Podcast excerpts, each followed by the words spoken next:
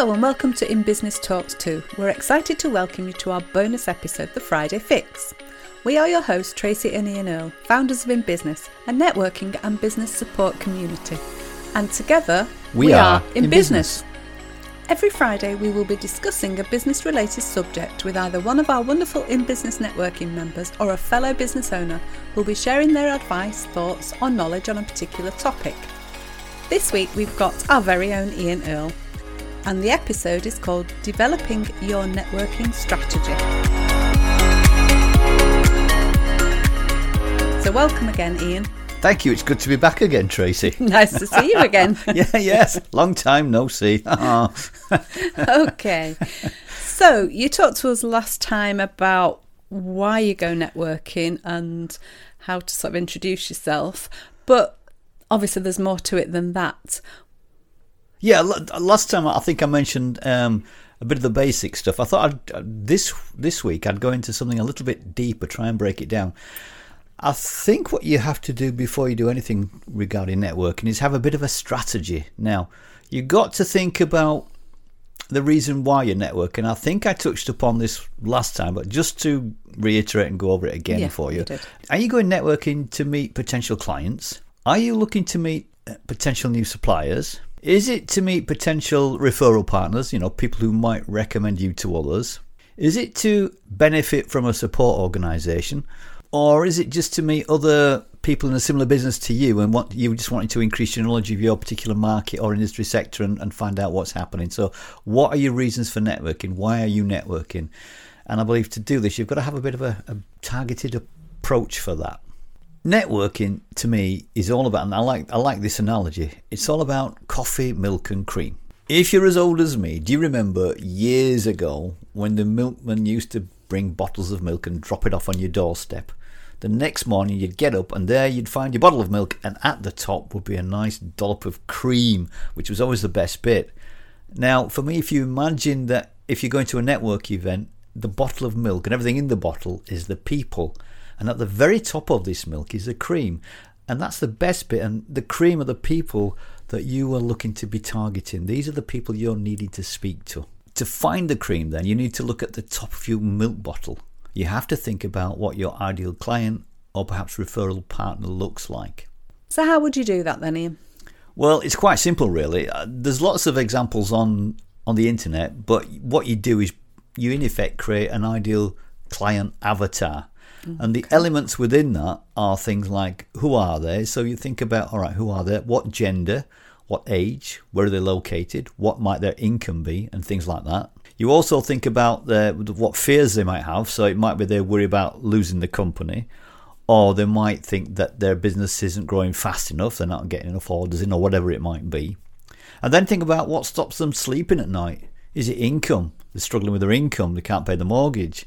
Is it things like um, the bills? The bills have got a lot of bills that they can't pay. And is it they've got things like maybe staff issues or whatever in the company? And also you've got to think about then their frustration. So maybe they, they lack knowledge to help them grow their business or they lack the time to do anything about it. And then you go into things like the needs. So, what do they need? Well, they need knowledge. They maybe need some support, and maybe they need showing how to do something. And then finally, their wants. So, what is it they want? They want an easier life. Um, they want a happy work environment, and they want a good, stable business. So, you have to think about all those things. So, create two. Create one avatar for a client, and then one avatar for a referral partner.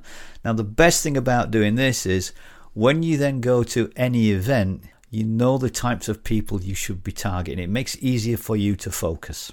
Mean, that's all very well, but are there other things to consider about your ideal client?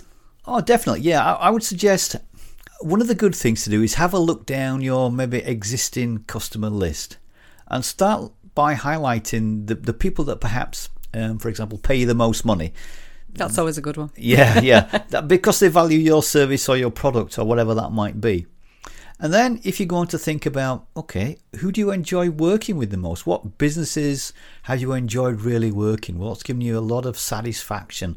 Is there a particular um, sector? What type of business are they? And then lastly, think about the ones you've had the most success with. You've, you've helped them perhaps start from a small business. You, you've helped them grow to a bigger business through your product or service these are the people you need to be thinking about. Uh, these are the ones that give you sort of, if you like, the greatest return on your investment. So you should be targeting these types of people. Okay, so if I could just summarize, basically, before you go, you need to know why you're going. You need to identify your ideal client or referral partner, uh, maybe create a customer avatar, and also think about the types of people that you enjoy working with and the people that are giving you the most satisfaction. Because it's not all about money, although some people think it is, but you've got to enjoy running your business, haven't you? Um, and there's no point in doing that if you don't enjoy it. Anyway, where does the coffee come in? That's what I want to know. the coffee Tracy is the most important part. Now, at any networking event, whenever you meet anyone, all you're trying to do is arrange to meet them and have a coffee with them to find out more about them.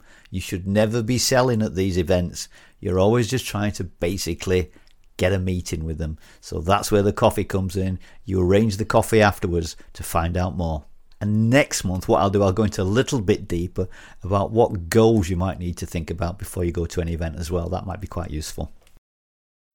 How can people get in touch with you, Ian, to find out more about networking? All right, good question. You can get me either on LinkedIn or via our website, which is weareinbusiness.co.uk, or you can email me direct on ian at weareinbusiness.co.uk. Lovely, and we'll put those details in the show notes. Excellent. Great stuff. We'll look forward to that one. We'll see welcome. you in a month then, Ian. Yeah, I shall look forward to that, Tracy. I'll miss you. Take care in the meantime. Yeah, bye. We're almost at the end of this week's bonus episode, but before we go, we're excited to tell you about our In Business Talks to episode this coming Tuesday. Our special guests on Tuesday's podcast are Simon and Chris, the creators of the latest networking platform Meow.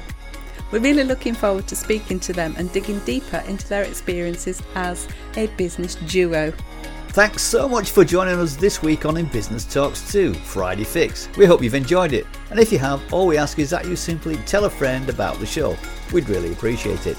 Until next time, this is Ian and Tracy, and together we, we are, are, in, in business. business. Goodbye. Goodbye.